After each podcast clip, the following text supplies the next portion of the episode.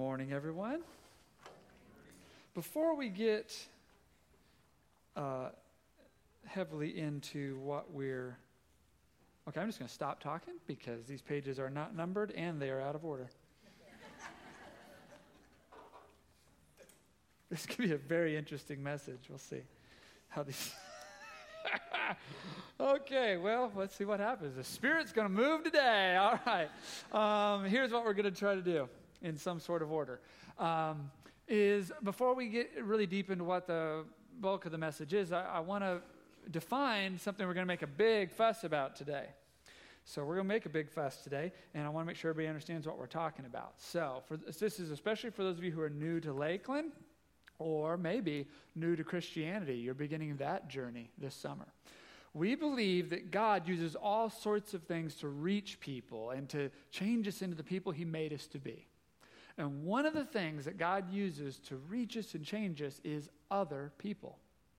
We believe that the power of the Holy Spirit th- flows through other people to us in, in a, a unique way than other ways that God's working with us. So, to make sure that everyone in the church has access to this type of Holy Spirit power, we have a ministry we call small groups. And that can be a little bit of a secret code. So, before we get into it, I want to help you get a picture in your head of what a small group in a church is. So you would imagine um, three to up to 10 people. 10 would be a huge small group, but it happens.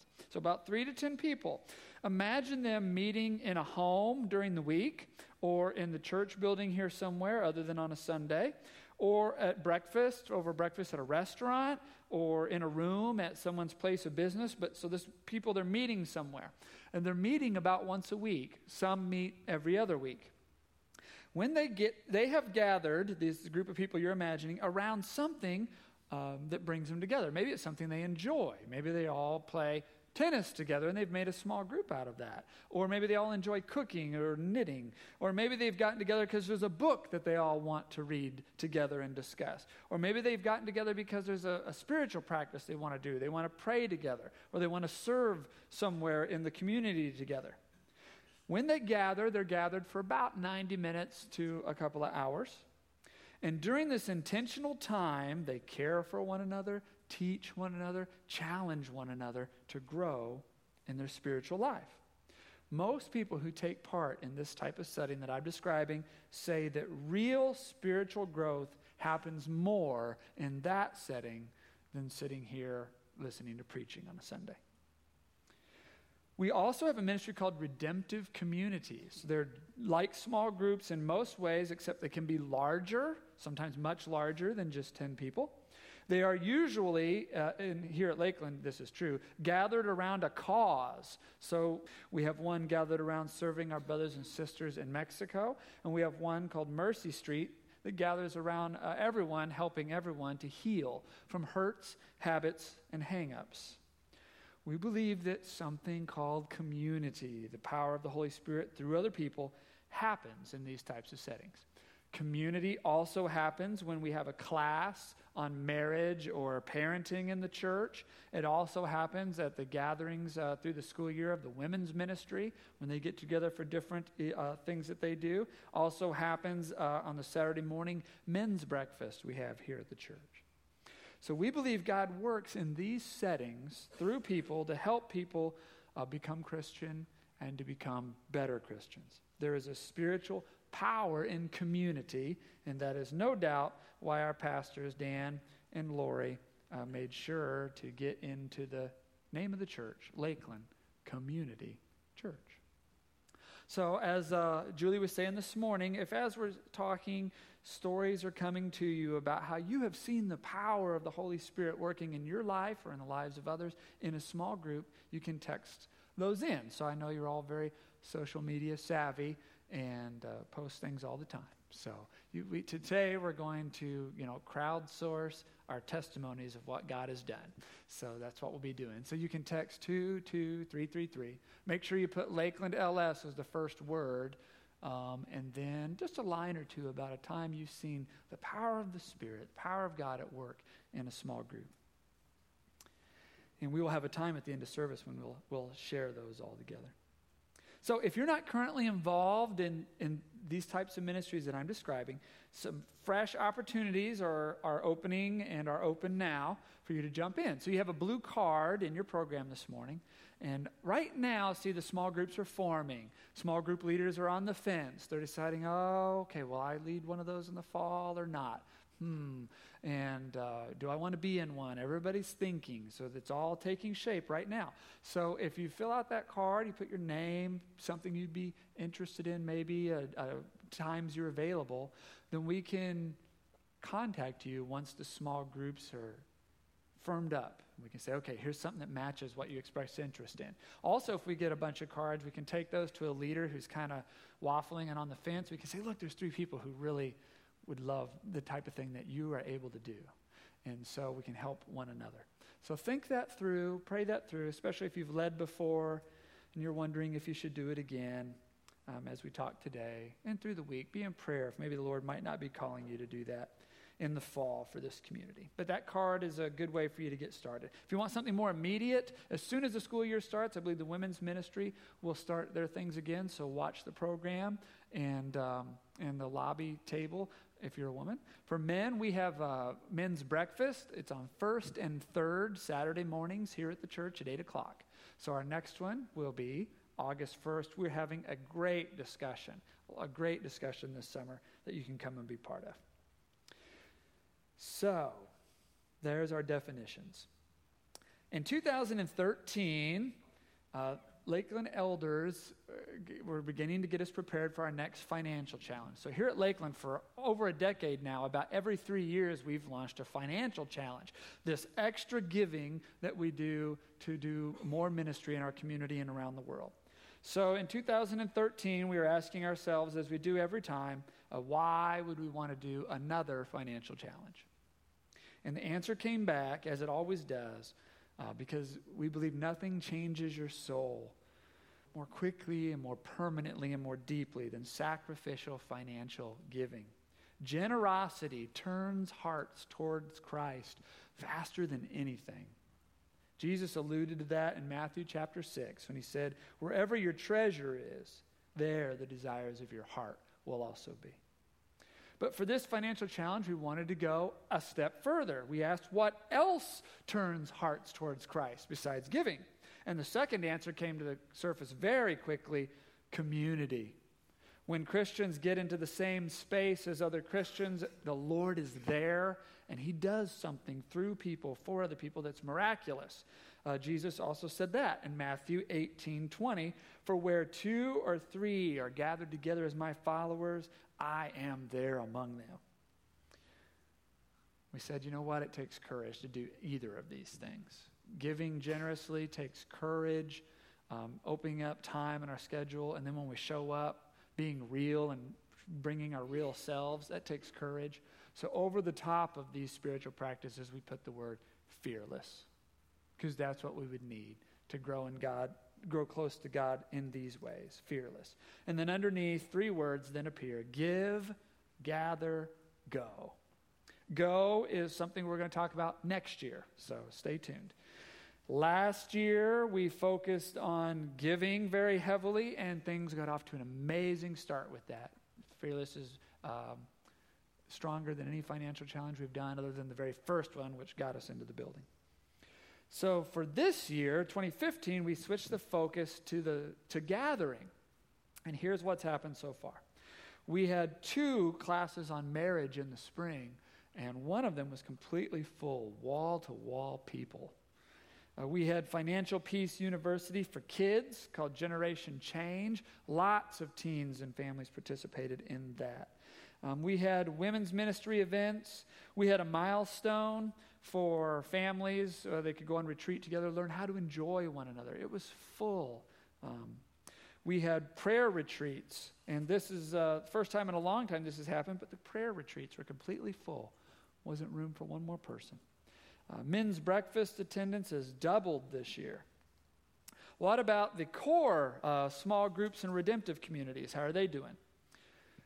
71% of our full participating members in January were in a small group or a redemptive community. For something that's high commitment like that, that's a huge, huge number.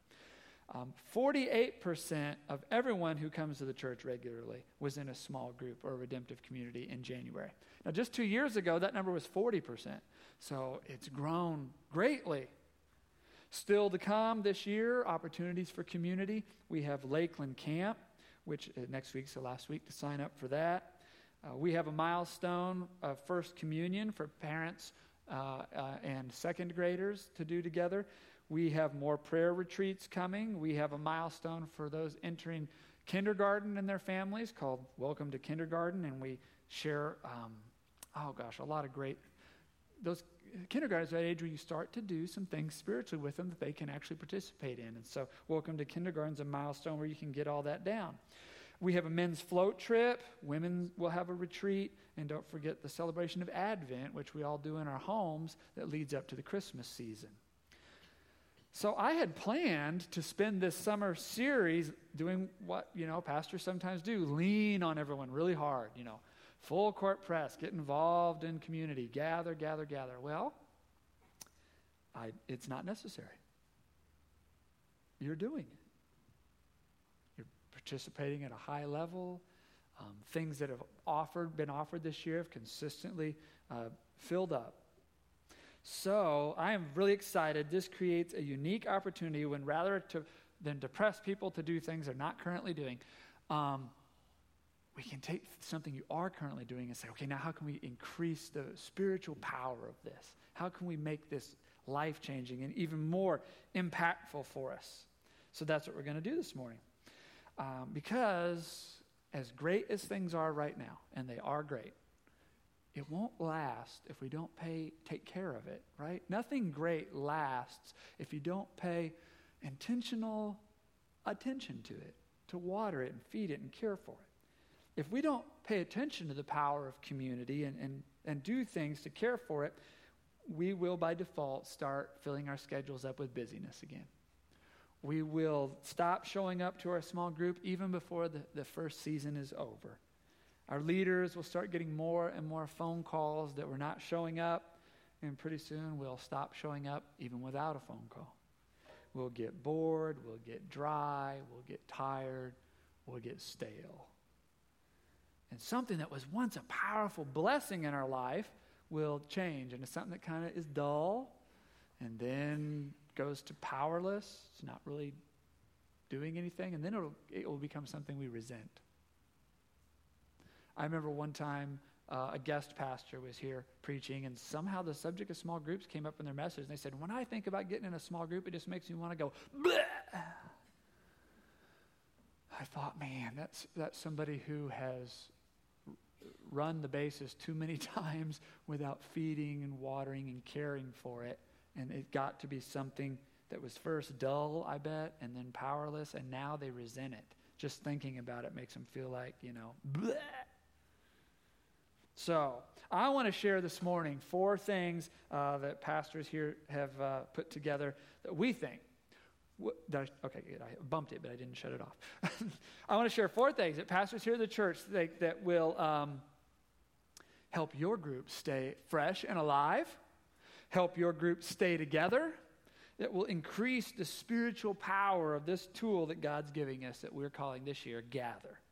So, Get out your tool belts. I don't know what your tool belt is. Is it notes you're taking on a program, or do you like to punch things into your phone, or are you like, no, I can just absorb things and it's here? However, you take on new tools, be ready to do that, because here is our first tool. Our first tool for community and gathering, it probably applies mostly to small group leaders, and that is to get training and mentoring. Training and mentoring. So, mentoring might look like um, think of a small group that you like what goes on there. You appreciate what that small group leader does. They do some neat things, their group has a neat feel. Ask that group leader if they would let you take them out to coffee for a few weeks, maybe a few months, depending how, how awesome they are. And in that time, just pick their brain, share their experiences, talk about your experiences, and you'll absorb from this person uh, some of what makes them such a great small group leader. You can also add to your tool belt by participating in intentional training. Our pastor, uh, Marta Gilliland, She offers two trainings a year for small group leaders. And so, all of us who lead small groups, as I do with you, um, are welcome to show up to these. First thing that happened in small group training is we get a reminder of why are we doing this again? Uh, why? What's the point? And you kind of go to the training like, oh, yes, I remember. I remember why we do this. You can also learn in small group training how to handle tough situations. Like, what if you have someone in your small group who's always in crisis? Like, every week they have some new cataclysmic blow up. You wouldn't even know if someone else in the group had any problems because this person's problems take up all the time. That's something that happens in small groups. And through training, you can learn how to address that. What if someone in your group just talks too much? You know, you're sharing, and then they raise their hand. You're like, oh, okay, you call on them, and you know you're strapped in for 45 minutes. That's how long it takes them to say anything. Um, and so uh, that's a problem in small groups, but through training, you can learn how to negotiate that and, and address that. You can also, in training, learn how to um, uh, cause good situations to happen. How can you help your small group members feel really comfortable in prayer?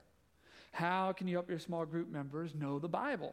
How can you uh, celebrate people or appreciate people or, or really care for people better?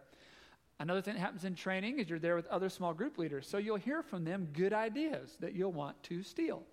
Um, you'll also uh, be able to share your good ideas with them. So you'll make the church stronger just by showing up because something you say may help someone else. So when I went to a small group training once, I was sitting there and they were talking about how even the every other week groups, that can be too intense of a schedule for some uh, phases of life. And I was starting to feel like I might be in that kind of phase of life. And I was feeling like, you know, I was lame or something. They said, well, why don't you try in your small group to have uh, short but intense seasons? So for my small group now, we started meeting for six weeks in the early spring, and then we take half or all of March off.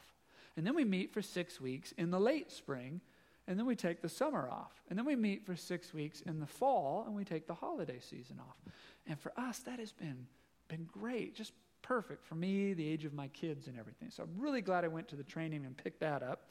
I don't know what you may pick up, but I recommend training and mentoring. That's our first tool. All right, second tool, and this could apply to the entire group. If your group's been together for years, uh, it is perhaps time to freshen things up and to go deeper. But in what direction will you go deeper? Well, to do that, you, just the leader or the leader and the group together can look and say, what are the patterns that are already emerging in our group? What are the patterns already going on? For instance, maybe there's a pattern where Cindy in the group has had six jobs in four years. What's going on with that? Maybe Matt has been complaining about his marriage, complaining about his marriage, but he doesn't do anything ever to make it better.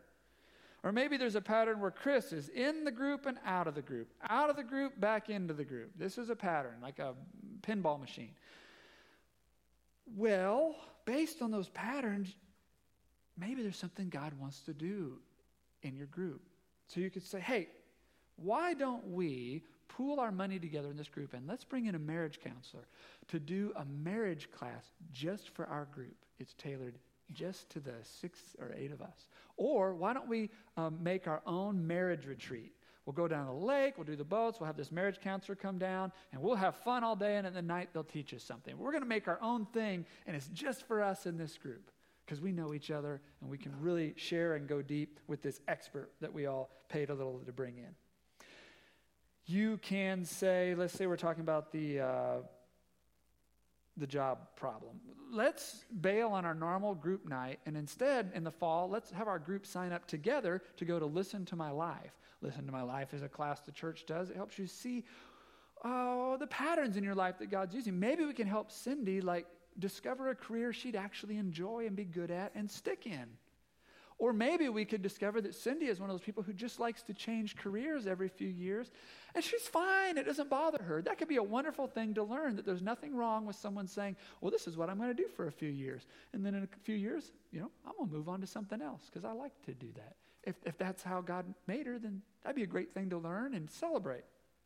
Uh, the guy who's bouncing in and out, in and out of group. Maybe your group can say, let's take a season and let's just talk about busyness. And let's just really talk about our schedules. And let's really look at what our values. If we value this, then why are we spending so much time doing this? And let's make our schedules match who we are and deal with this busyness problem. You may also look at your group and see positive patterns that you've never done anything with. Like Sue always hosts our group and she always makes us treats. Does Sue like doing that? She might, but we've never really asked. Uh, Jason, he's such an encourager. He always has those great lines in the group when he says, I can see God in your life working this way. Uh, has the group ever recognized what a great encourager Jason is? So you take those patterns and you say, you know what, why don't we throw a party for Sue and Jason and tell them how much we appreciate them? Next group. Or uh, our group is clearly wanting to go into prayer more. Let's go on a prayer retreat all together. Um, let's take our group to a new level and a new place because we all signed up for this group at one point in the past to do some spiritual work. So now let's look at the patterns in our lives and see, well, where may God be directing us to do work through the things already going on? So when, when my group, uh, years ago, I was in a group, and we were in our late 20s, early 30s, and the pattern of our group was that it was getting dried up and crusty. Like people weren't coming so often. When they came, they didn't have much to say. How you doing? The answer is always fine. You know, it's just kind of, er. You ask people to read something, wouldn't read it. Dry.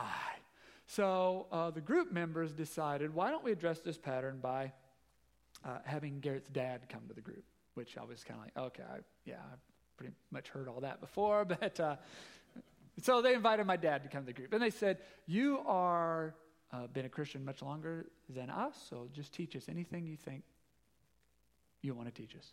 And so he began to take us through some things in the fall. And one of the things that got close to Christmas, he showed us how to do and reminded me that we used to do was celebrating the season of Advent in our homes, a season leading up to Christmas. Now, if you've been around Lakeland in a December, you know what a powerful thing this has become in the life of our church to celebrate Advent. Well, it came out of that small group that was getting dried up and crusty and decided to do something about that pattern. So you don't know what power God may be trying to release through your group, through something you think is a negative pattern at the moment. But what would ha- have happened if we had just decided, ah, oh, I guess we're dried up and we're not doing it anymore? If we hadn't invited him in, if we, we, may have not changed the whole church. You don't know. You just don't know what God's going to do. So, look at the look at the patterns. Look at the patterns. That's your second tool. Okay, third tool. If you uh, and that is the third tool is do something with your small group other than just small group. If you haven't done this yet, uh, you're going to experience a fresh wind of the Spirit. Go on a ski trip together. Or um, I'm cheap. I would never do that. Um, you could, you could uh, just throw some tents down out at Lake Jacomo or Longview Lake. It doesn't have to be a big to do where you even don't even have to leave town. And there you'll be sitting out there and cooking hot dogs over a little fire that you all built together and fighting the raccoons off your potato chips all night. And uh, maybe you're more of an indoor person. Uh, go to a movie and then afterwards go out for ice cream with your small group. I have seen small groups in the November come to our hanging of the greens where we decorate the church for Christmas all together. I see these small groups walking in together, and they have it's a they're having a blast, stringing lights and fighting with artificial Christmas trees, and they're doing it all together, and they're doing something different together. Um, there's a, a guy in the church who drives around a van and feeds the homeless, and you're invited. Your small group can go with this guy. Uh, Steve Hans is his name. And, and, and you can go with him, and your group can experience that together, some, a whole world that you never see going on all around you. Taking the same people to a new place to serve or a new place just to enjoy one another will let you hear from God from those same old people in a new way that you never have before. So I can't describe exactly how it all happens. It's something you have to experience. So try it. If your group's been around a while, do something together besides small group. Last tool that we have time for this morning is to open your group to someone new. uh, what I'm going to say here is true of any kind of group small groups, it's true of sports teams, it's true of bands, it's true of uh, churches. And that is that if it's the same people year after year, it feels very safe and comfortable. But after a while, it starts dying. But because it's so safe and comfortable, it takes you a long time, too long, to notice that the thing is dying. When it's the same people doing the same thing, telling the same jokes, remembering the same stories, we tell ourselves, oh, I like these people. Uh, they like me. They aren't judging me. They aren't annoying me. Um, we understand each other's weirdities. That's a great word. It's not a real word, but I like it. We understand each other's weirdities. We're like, ah, you know, they, I'm weird, you're weird, but we live around each other. It's all so comfortable. But secretly, our soul is saying, what's the point of this again? Are we doing this again? Again. Same, okay. I remember growing here once, but what happened? Here's what happened. Pastor Jack Liu of China, remember a Chinese pastor, he came here once several years ago and he preached right where I'm preaching, and he told us about the Holy Spirit. And he said the Holy Spirit's power is like a fire. Holy Spirit's power is like a wind. Holy Spirit's power is like rushing water. He said, You can't take the power of the Holy Spirit's wind and catch it in a balloon. He said, You can't take the flowing water, the power of the Spirit, and keep it in a bottle. He said, The power is in the flow. Do you remember him saying this?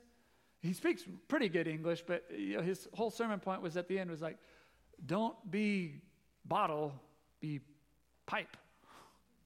Remember that? Don't be a bottle, be a pipe.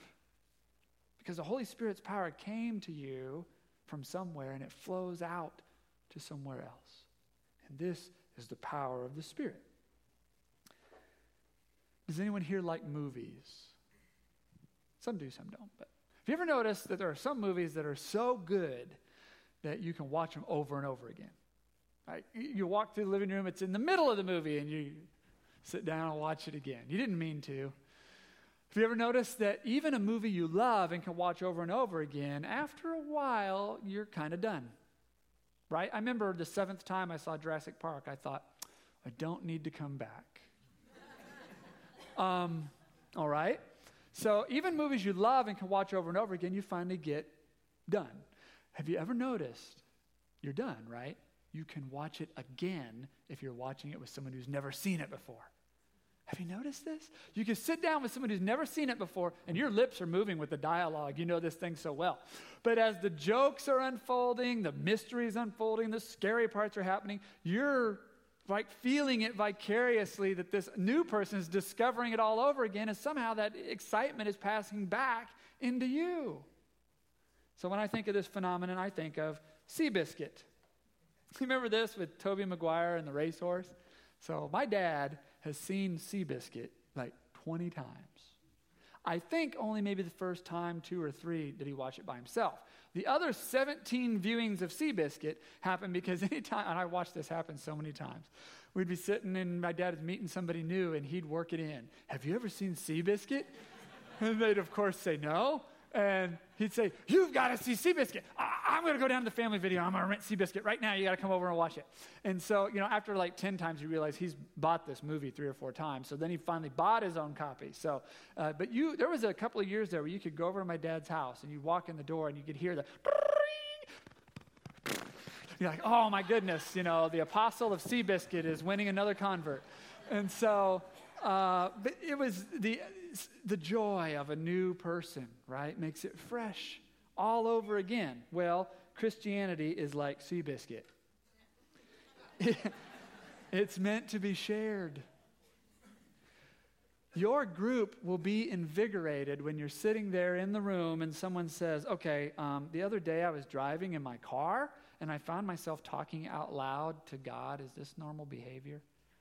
And your group will say, Of course it's normal behavior. We all do that. You know, it keeps us from yelling mean things to other drivers.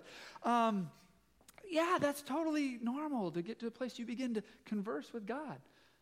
You know, you'll be sitting in the group and someone will say, The pastor mentioned a couple of times spiritual gifts. Uh, does anyone know how I could find out if I have spiritual gifts? And your group will say, Of course, we can help you find that out. In fact, we've been with you so long, we know you so well, we could probably just tell you what they are. We've seen them at work. Right? You'll have that moment when the, someone in your group goes, Okay, wait a minute. This is all very strange because I grew up thinking Christianity was supposed to be boring.